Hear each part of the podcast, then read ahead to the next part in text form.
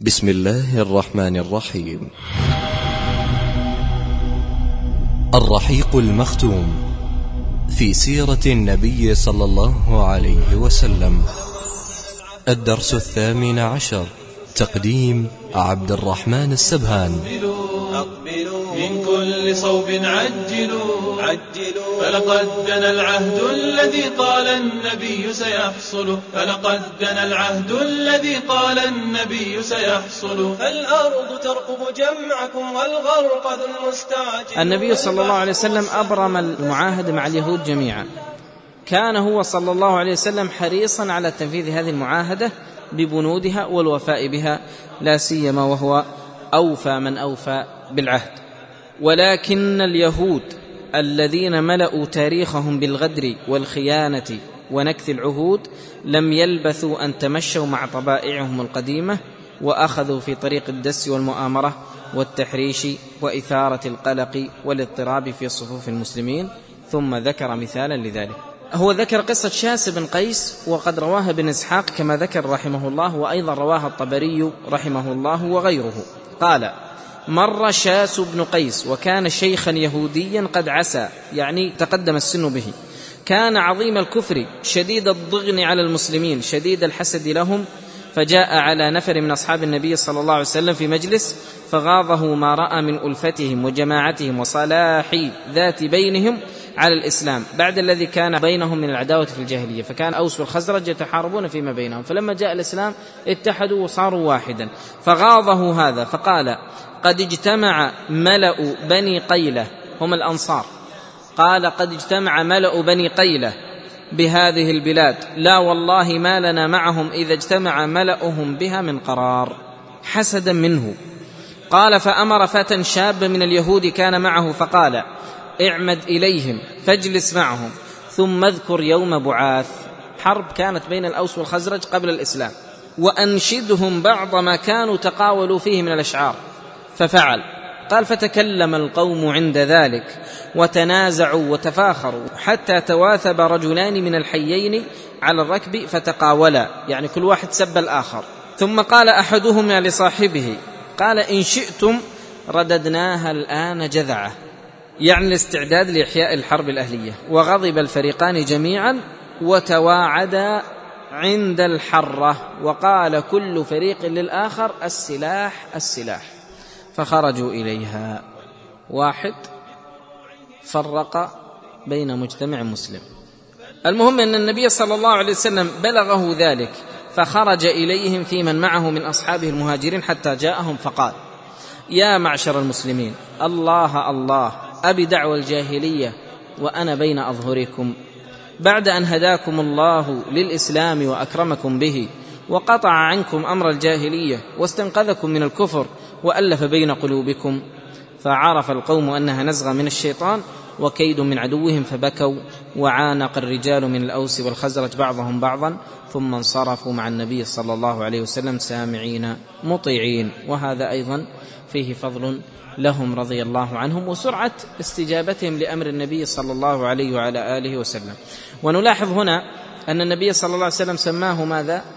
دعوى الجاهلية.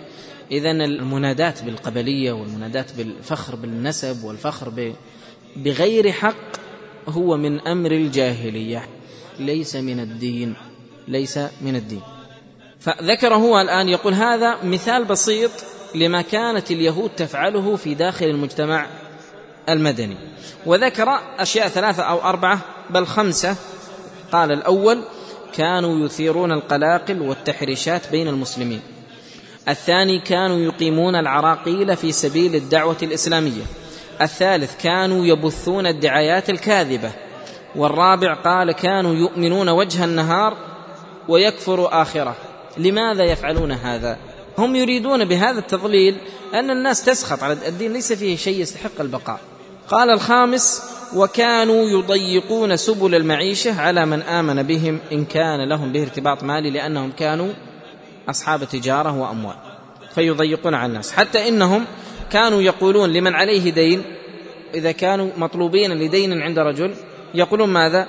يقولون إنما كان القرض عليك حينما كنت على دين آبائك. أما وقد صبوت فليس لك علينا سبيل.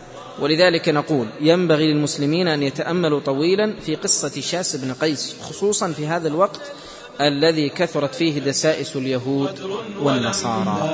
يشفع لكم ما يبذل فلأنتم أخزى مقاما في البرية ينزل. فلأنتم أخزى مقاما في البرية ينزل. ولأنتم أشقى رهانا يا يهود وأضحلوا ولأنتم ونتن الزمان وخبث المستردل مهما علوتم يا أفاعي فالسقوط مؤمل. سدتم غدا تتناثرت منا الرؤى والمشعل. منا الرؤى والمشعل. يا جامع الشمل الشتيت رمالنا تتململ. طيب ذكر الآن بنو قينقاع. قينقاع هؤلاء هم هم أقرب الناس إلى المدينة. يقول لما رأوا نصر المسلمين في بدر وأنهم قد صارت لهم عزة وشوكة وهيبة في قلوب الأقاصي والأداني تميز قدر غيظهم وكاشفوا بالشر والعداوة. يقول وكان أعظمه حقدا وأكبرهم شرا كعب بن الأشرف. وهذا ستأتينا قصة اغتياله بعد قليل. بنو قينقاع كانوا أشر الطوائف الثلاثة اليهودية التي في المدينة. كانوا أشرهم وكانوا يسكنون داخل المدينة وكانوا صاغة وحدادين وصناع الظروف والأواني. فلما فتح الله للمسلمين في بدر اشتد طغيانهم وتوسعوا في تحرشاتهم فكانوا يثيرون الشغب ويتعرضون بالسخرية وذكر ما رواه أبو داود وغيره عن ابن عباس رضي الله عنهما وتأملوا واربطوا بينه وبين واقعنا المعاصر.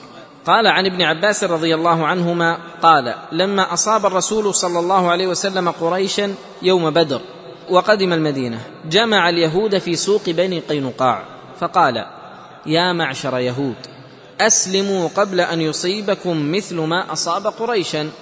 قالوا يا محمد لا يغرنك من نفسك أنك قتلت نفرا من قريش كانوا أغمارا لا يعرفون القتال.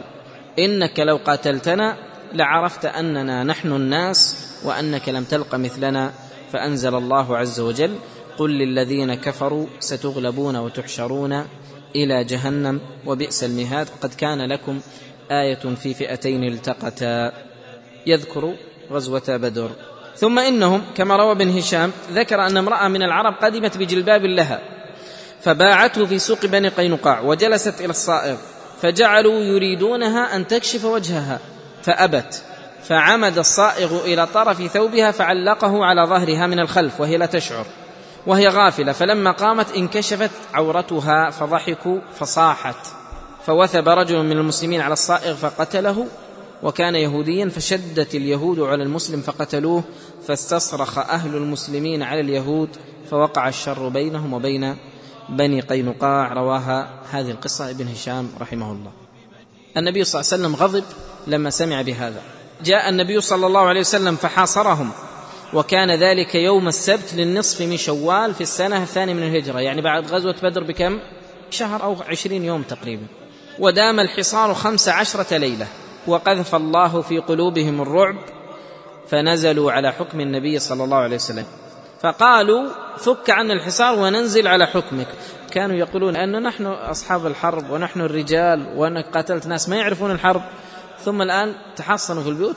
قال فنزلوا على حكم النبي صلى الله عليه وسلم في رقابهم وأموالهم ونسائهم وذريتهم فأمر بهم فكتفوا. ماذا كان النبي صلى الله عليه وسلم يريد أن يصنع؟ أراد أن أن يقتله. جاءه عبد الله بن أبي بن سلول. عبد الله بن أبي بن سلول كانوا حلفاء له. فقال يا محمد إنهم موالي يعني أصحابي وكان بيني وبينهم موالاة ونصرة في الجاهلية. أحسن إليهم. فألح على النبي صلى الله عليه وسلم أن يصدر عفوا فيهم. فقال النبي صلى الله عليه وسلم أعرض عنه فكرر عليه فأعرض عنه مرة أخرى فأدخل يده في جيب درعه وجذبه. فقال النبي صلى الله عليه وسلم أرسلني. يعني اتركني. وغضب ثم قال ويحك أرسلني. ولكن المنافق مضى على اصراره فقال والله لا أرسلك حتى تحسن في موالي. أربعمائة حاسر وثلاثمائة دارع منعوني من الأحمر والأسود. وتريد أن تحصدهم في غداة واحدة. يعني تريد أن تقتلهم. وهذا دليل على النبي صلى الله عليه وسلم ماذا كان يريد؟ أن يقتلهم جميعا. لأنهم غدروا به صلى الله عليه وعلى آله وسلم. فحينئذ النبي صلى الله عليه وسلم عامله وقدره ووهبهم له بشرط أن يخرجوا من المدينة ولا يجاوروه فيها. فخرجوا إلى الشام فلبثوا فيها حتى هلك أكثرهم ومات. وقبض النبي صلى الله عليه وسلم منهم المال والرماح وخمس غنائمهم أخذ منهم الغنيمة. فتخليص المدينة من هؤلاء الشرذمة الطغاة هو غاية الرحمة.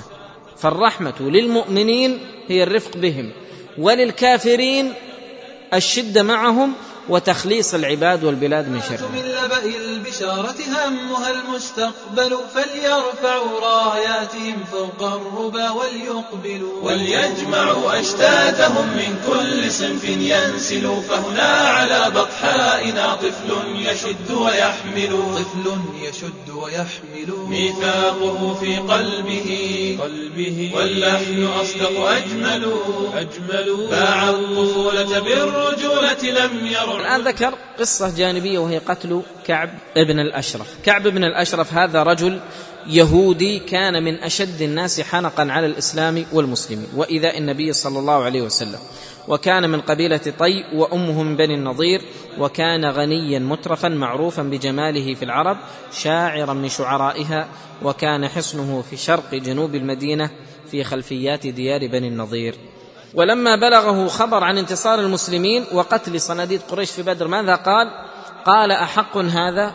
هؤلاء أشراف العرب وملوك الناس والله إن كان محمد أصاب هؤلاء القوم لبطن الأرض خير من ظهرها. ثم أخذ يمدح المشركين ويسب المسلمين ويتكلم في أعراض المسلمين وجعل ينشد الأشعار يبكي فيها أصحاب القليب من قتلى بدر ويثير بذلك حفيظة أهلهم ويذكي حقدهم على النبي صلى الله عليه وسلم. ثم رجع إلى المدينة وزاد شره وأخذ يتشبب أو يشبب في أشعاره بنساء الصحابة. ما معنى يشبب؟ يتغزل بنساء الصحابة عليه من الله ما يستحق ويؤذيهم بسلاطة لسانه أشد الإيذاء. فحينئذ قال النبي صلى الله عليه وسلم من لكعب بن الأشرف فإنه آذى الله ورسوله. فإنه آذى الله ورسوله. يعني من يقتله؟ قال فانتدب محمد بن مسلمة وعباد بن بشر وأبو نائلة. وهو أخوه من الرضاع. قال فذهب إليه فجاءوا إلى النبي صلى الله عليه وسلم. قالوا نحن نريد أن نقتله. فهل تأذن لنا أن نقول شيئا؟ نظهر أننا على خلاف دينك حتى يثق بنا. هذا لا يسمى غدر لأن الغادر هو فتعامله بما يعمل هو. هو غدر وتكلم وتشبب. فأذن لهم النبي صلى الله عليه وسلم أن يتكلموا وأن يكذبوا الكذب المباح مثل هذا. هم الآن ثلاثة. جاءوا إلى كعب بن أشرف وقالوا إن هذا الرجل قد سألنا صدقة وإنه قد عنانا. فقال كعب والله لتملن. فقال محمد إن محمد بن مسلمة قال فانا قد اتبعناه فلا نحب أن ندعه حتى ننظر إلى أي شيء يصير شأنه وقد أردنا أن تسلفنا وسقا أو وسقين يعني من التمر. فقال ارهنوني. فقالوا أي شيء تريد؟ قال ارهنون النساء. فقالوا كيف نرهنك النساء وأنت أجمل العرب وكان جميل الخلقه قال فترهنونني أبناءكم؟ قالوا كيف نرهنك أبناءنا؟ فيسب أحدهم فيقال رهن بوسق أو وسقين. هذا عار علينا. ولكن نرهنك السلاح. طبعا من الذي قال هذا الكلام؟ واحد منهم الذي هو محمد بن مسلم. ثم جاء الرجل الآخر أبو نائلة. هو رجل ثاني من أصحاب هذه المهمة. فقال له نفس الكلام فقال إن هذا الرجل قد كان قدومه علينا بلاء. عادتنا العرب ورمتنا عن قوس واحدة وقطعت عنا السبل حتى ضاع العيال. قال إن معي اصحابا لي على مثل هذا الرأي. يعني كلنا كلنا نتفق على أننا لا نريد محمد صلى الله عليه وسلم ولا نريد نصرته. قال فلما علم أن هذا تكلم وهذا تكلم علم أنه صدق واستوثق من هذا الكلام. قال وفي ليلة مقمرة ليلة الرابع عشر من شهر الربيع الأول في السنة الثالثة من الهجرة اجتمعت هذه المفرزة الذين هم الثلاثة إلى النبي صلى الله عليه وسلم فشيعهم ثم وجههم قائلا انطلقوا على اسم الله اللهم أعنهم ثم رجع إلى بيته وطفق يصلي ويناجي ربه ثم جاءوا إلى كعب بن الأشرف في حصنه فنادوه بالصوت ليلا فقالت زوجته وكانت ذكية أين تخرج في هذه الساعة؟ أسمع صوتا يقطر منه الدم. فقال كعب إنما هو أخي محمد ابن مسلمة ورضيعي أبو نائلة. إن الكريم لو دعي إلى طعنة لأجاب. ثم خرج إليهم وهو متطيب.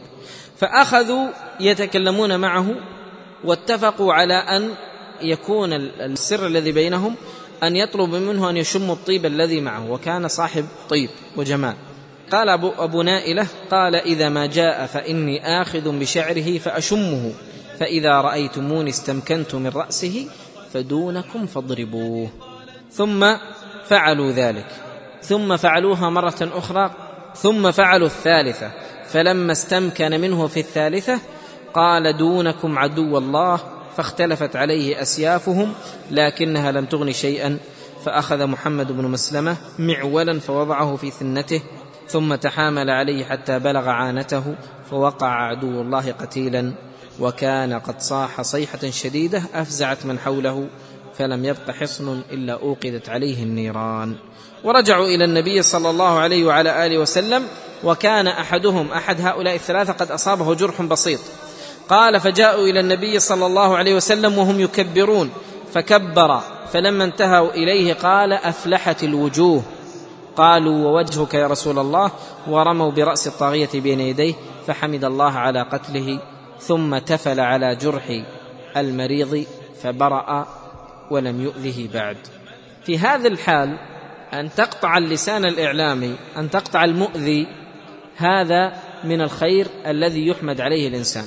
فحينئذ سلم المسلمون من الأذى وسلموا من التغزل والكلام الفاحش وأيضا وصلت رسالة لليهود أن من يتعرض للمسلمين فإنه يفعل به مثل ما يفعل بهذا الرجل المجرم. ولذلك هو قال قال لما علمت اليهود بمصرع طاغيتها دب الرعب في قلوبهم وعلموا أن الرسول صلى الله عليه وسلم لن يتوانى في استخدام القوة حين يرى أن النصح لا يجدي نفعا لمن يريد العبث بالأمن وإثارة الاضطرابات وعدم احترام المواثيق. يرعه المقتل وهنا على بطحائنا وعد صدوق صيقل لا بد آت يومه والحق لا يتبدل. فالله يمهل من بغى لكنه لا يهمل. هذا يقين صادق إني لأقسم مقبل إني لأقسم مقبل فلينسجوا أكفانهم وليحملوا ما يحمل